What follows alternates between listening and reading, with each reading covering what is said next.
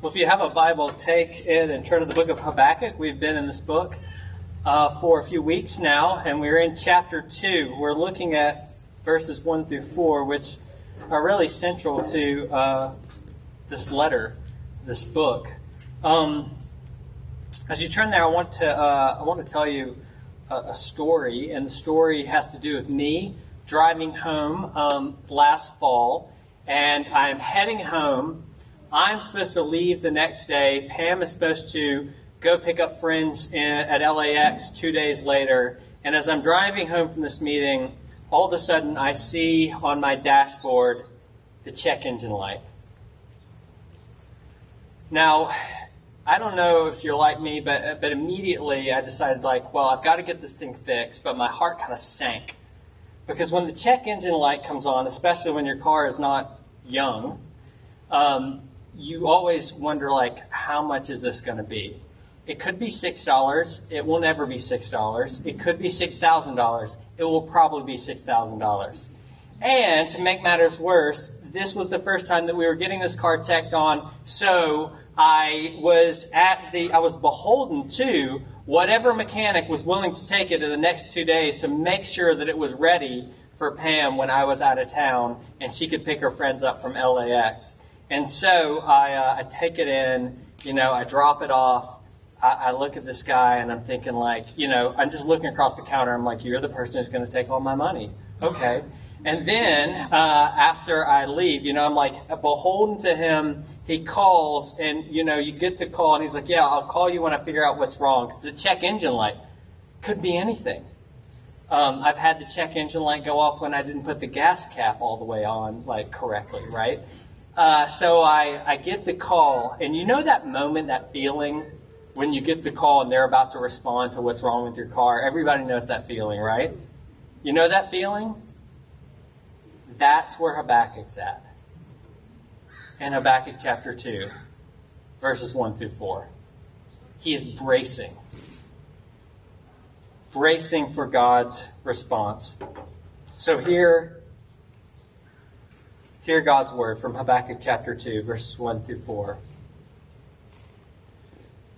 I will take my stand at my watchpost and station myself on the tower and look out and see what he that is God will say to me and what I will answer concerning my complaint.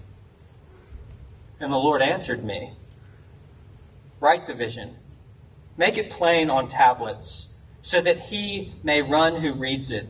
For still the vision awaits its appointed time. It hastens to the end. It will not lie. If it seems slow, wait for it. It will surely come. It will not delay. Behold, his soul is puffed up. It is not upright within him.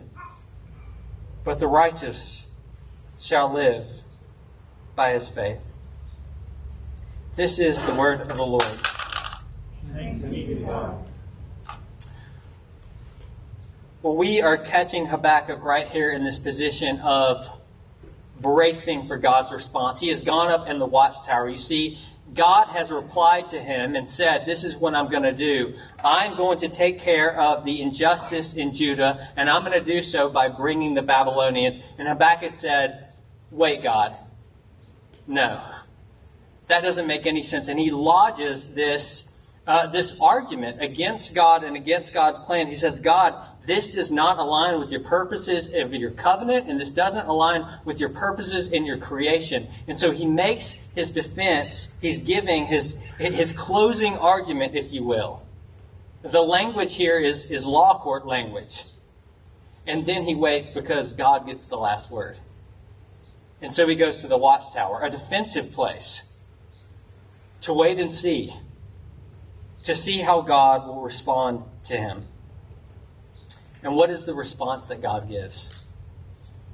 Habakkuk is bracing for. Well, the response that God gives in the text that we have just read, it's a vision. It's a revelation. It's a promise about what he's going to do in the future. God's response comes in the form of a promise about a future revelation. And here's what I want you to see about this this promised revelation. First, God's revelation is sure. Look at verse 3. For still the time awaits its appointed time. It, or still the vision awaits its appointed time. It hastens to the end. It will not lie. If it seems slow, wait for it. Surely it will come. It will not delay. So Habakkuk does not know much about this vision. He doesn't know about its timing. But what he does know is that it is sure. Surely it will come. It will not delay. And that is true in spite of all appearances. Notice that in verse 3 he says, It will not lie. Why does he have to say it will not lie? Because it appears to lie. Because it appears as if God is not going to keep his word. And when he looks out at circumstances around him and when he sees what's going on, it, it, it, could appear as if God cannot and will not keep his word. And so, um, and so there's a tendency at this point to, to wonder, is it sure or not? Or is God going to let me down? Do you remember that TV show, Lost? Did any of you lose seven years of your life watching that? I did. So, Lost was this TV show, and like, it was this show that millions of people were watching, and there were lost parties, and you all gathered around, and always left you with these like kind of cliffhanger moments at the end and ta- and like pulled you from one episode to the next to the next to the next. And it kept introducing all these kind of themes and you're going how are they going to tie all this together? How are they possibly going to tie all this together? And people like me are going they're going to do it. J.J. Abrams is going to do it. I'm going to watch to the end. He's going to do it. But some people are like no i'm done watching lost. There's no way that they can actually put all this stuff together. And then we got to the end. We got to the last episode and the big revelation. And you know what happened he didn't pull it all together. There were like so many loose ends and it made no sense. And I watched the whole thing right to the end. God's revelation is not going to be like that. You're not going to get to the end. It will not lie. He will not let you down. Surely, surely, it's true. In spite of all experiences, and it's also true in spite of its timing. Look, he says in verse 3 For still the vision awaits its appointed time. See, Habakkuk doesn't know when it's going to come, but he knows it's in the future. He's given this vision so that he reads it may run with it. I think it means run into the future. This is for a future day. But what he does know is that there is a time, and it's an appointed time. It's the same language that God uses when he says to Abraham and Sarah that their son Isaac will be born at the appointed time. In other words, it's according to God's timetable. Not Abraham's, not Sarah's, not Habakkuk's, not yours, not mine, but God's. And I don't know about you, but I don't like being on someone else's timetable. I like to kind of have things figured out. I like to know what time it's going to be and how it's going to happen. And you know what? I'm not alone because do you remember? Do you remember the last thing the disciples asked Jesus before his ascension? Is it at this time that you're going to restore the kingdom to Israel? Is it at this time? Is this the time? And what does Jesus say? It is not for you to know times and seasons. It is not for you to know times and seasons, but you are my witnesses. It's not for you to know when, you just need to know that. And you need to know that you're a part of that. So go. But we want to know times and seasons, don't we? I want to know times and seasons because if I have times and seasons, then I feel like I'm in control and I can actually manage and plan and figure stuff out. And you know what we're finding? Man, isn't this a hard time to want to be in control of time? Is, isn't, isn't a pandemic a hard time to want to be in control of time? When we can hardly make plans two weeks in advance. But see, God doesn't tell us when or how. God just simply tells us that. He doesn't give us a timeline that we can master. Rather, He gives us the master of time, whom we, we can rely on. This is what Habakkuk is to learn. And this is what this means for you and for me.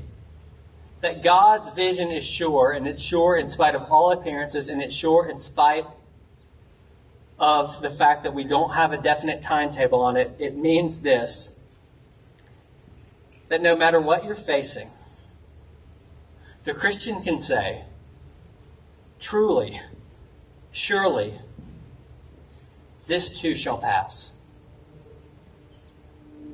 You get up with chronic pain in the morning. You have a very difficult and challenging and unsatisfying job. You feel unsatisfied relationally. This too shall pass. This too shall pass.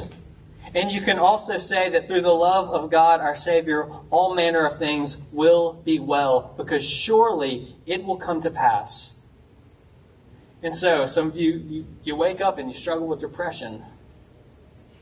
You say, when is this going to end? Some of you, you, you, you, you struggle with, with, with real, real tensions in your family that are just heartbreaking and heart wrenching. And you say, when is this going to end? Is it ever going to end? You, you say, when is, is the hole in my heart going to be filled? When will I stop being lonely? Whether I'm in marriage or out of a marriage. This too shall pass. Through the love of God our Savior, all manner of things will be well. Because this promise, this vision, this revelation, it is sure. So if it seems slow, if God seems slow, wait for it. It will surely come. It will not delay. It cannot lie. Second thing that I want you to note about God's revelation is not just that it's sure, but it's also significant. Notice that in verse 2, he tells Habakkuk to take the vision, write it down, and put it on tablets so that he may re- who reads it may run with it. Now, now that might seem like nothing until you realize that the only time in the Bible the only time in the Bible where someone is told to write on two tablets is at Sinai when God tells Moses to write his covenant law on two tablets. And if you know anything about Sinai, and if you know anything about Israel and you know anything about their covenant law, this was like their marriage certificate. This was the thing that, that showed them that, that God was their God, that He was in relationship with them and how to live with them. It was so important that they put it in the Ark of the Covenant. The Ark of the Covenant is like Israel's firebox. When we moved to California, we got a firebox, right? Our firebox holds some of our most precious and personal and important information that's where we keep it. You know, in case our house gets on fire, I guess I will come back to the wreckage and find the firebox. I may just never. But if I want to, that's the thing that I'm going to keep. It's in the firebox. You know, it's things like birth certificates and, and passports and the Ark of the Covenant was Israel's fires, Israel's firebox. And the two tablets from Sinai were put in there. And God is saying, the revelation that I'm about to give you, it rivals Sinai. It's as important as Sinai. It is at least as important as Sinai, and I would argue that it's more important than Sinai because the revelation that God is about to give Habakkuk, well, it's the answer to all Habakkuk's problems. Let me ask you a question. Maybe you're here and you're not a Christian. You don't consider yourself a Christian. We're so glad that you're here. And you're welcome here, and we want you to be here, and we exist for you. So we're glad you're here. I want to ask you something. What if God had an answer and had revealed an answer to your deepest problems and your greatest problems? Would you investigate it? Would you value it? I, I mean, it, wouldn't that be something that's worth actually checking out and considering? Because that's Christianity's claim that God has revealed the answer to yours and to my biggest problems and our deepest desires. If you're a Christian and you've come to believe that in the life, death, and resurrection of Jesus, God has provided the answer to life's biggest problems and our deepest desires, let me ask you how significant is that answer, is that revelation to your life? Is it in your firebox? Is it something that is so important that is at the central, it's at the center of your life that when everything else is crumbling and everything else is going astray, you hang on to that? When you can't make plans, when you don't know what's going to happen in the future, when, when work is, is, well, you don't know what's going to happen with work. Do you hold on to the revelation of God in Jesus Christ? Do you read it? Do you value it? Do you talk about it? Do you come to worship and rehearse it because you say, This is it? This is significant. This is the most important thing, and everything else pales. See, is the living bread more important than lunch? Is the breath of life more important than AC? Is the reconciler of all things more important than recreation? That's my question as those who have been given this revelation, we need to treat it and value it as we should, as significant. God's revelation is sure, God's revelation is significant, but finally, ultimately, God's revelation is salvation. Look at verse 3 again. The revelation, God says, hastens to the end. The end. What does that mean? That word, the end, is a pregnant word. It's a word that, that the prophets used to talk about the final stage of God's saving purposes. When God would come to rule and to judge the earth in righteousness and save the world and make all things new and all things right and all things good. This is what this is what Habakkuk is pointing to, or being pointed to. It's Psalm 98. The Lord has made his salvation known and revealed his righteousness to the nations. Let them sing before the Lord. For he comes, he comes to judge the earth. He will judge the world in righteousness and the peoples with equity. So sing because God is coming and he's coming with a cosmic solution. For your problems and my problems and everyone's problems. See, this is not a revelation that's just for Israel it's not just for Habakkuk and the righteous at 600 BC. It's not just for it's not just for Israel for all time. It's for everyone. It's for you, it's for me, it's for all. This is the solution. It's a cosmic solution that is so great that when God reveals this solution, his glory will cover the earth as the waters cover the sea, he goes on to say. You know, it's interesting that in the old Greek versions, we call it the Septuagint, but really old Greek versions of this text, which, by the way, our old Greek versions, or some of them are older than our Hebrew versions. So that's something that's interesting and significant. In the old Greek versions, though, it doesn't say, surely it will come, surely it will not delay. In the old Greek versions, it actually says, Surely he will come. Surely he will not delay. Which is one way in which the Hebrew could be read.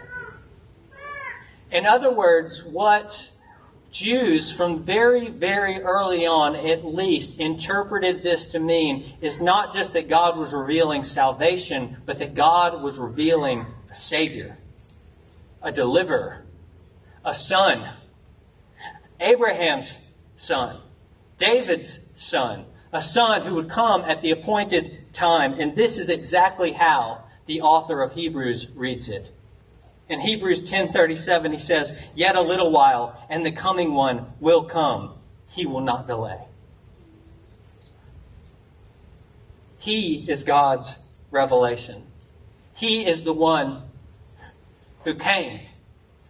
He is the one who continues to come. In the preaching of his word, in the administration of his sacraments, he comes here tonight, right now, before you. He is the ever coming one, and he is the one who is to come. Jesus says, Surely I am coming soon. He will not delay. It hastens to the end. Revelation 22 20. And so, how do we respond to this? But you know how the author of Hebrews goes on? With Habakkuk 2 4.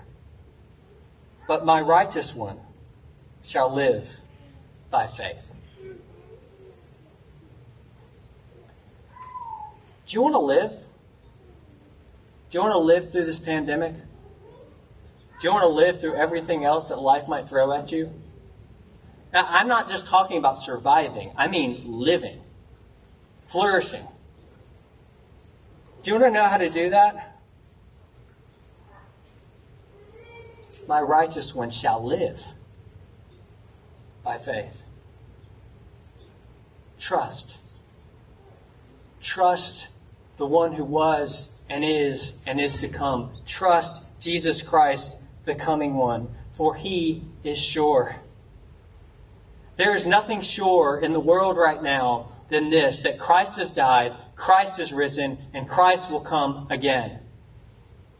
You can take that to the bank. It doesn't matter what appearances look like, and it doesn't matter. It doesn't matter that we don't have God's timeline. He will come he will come in God's time. Trust not only that Jesus is sure, but trust that He is significant. He is your life. He is life itself, and it's in Him that all the treasures of wisdom and knowledge are found. Trust that He is salvation. Isaiah 12 2 says, Surely God is my salvation. I will trust and not be afraid. The Lord, the Lord Himself, He has become my salvation. So trust. Trust that Jesus is sure.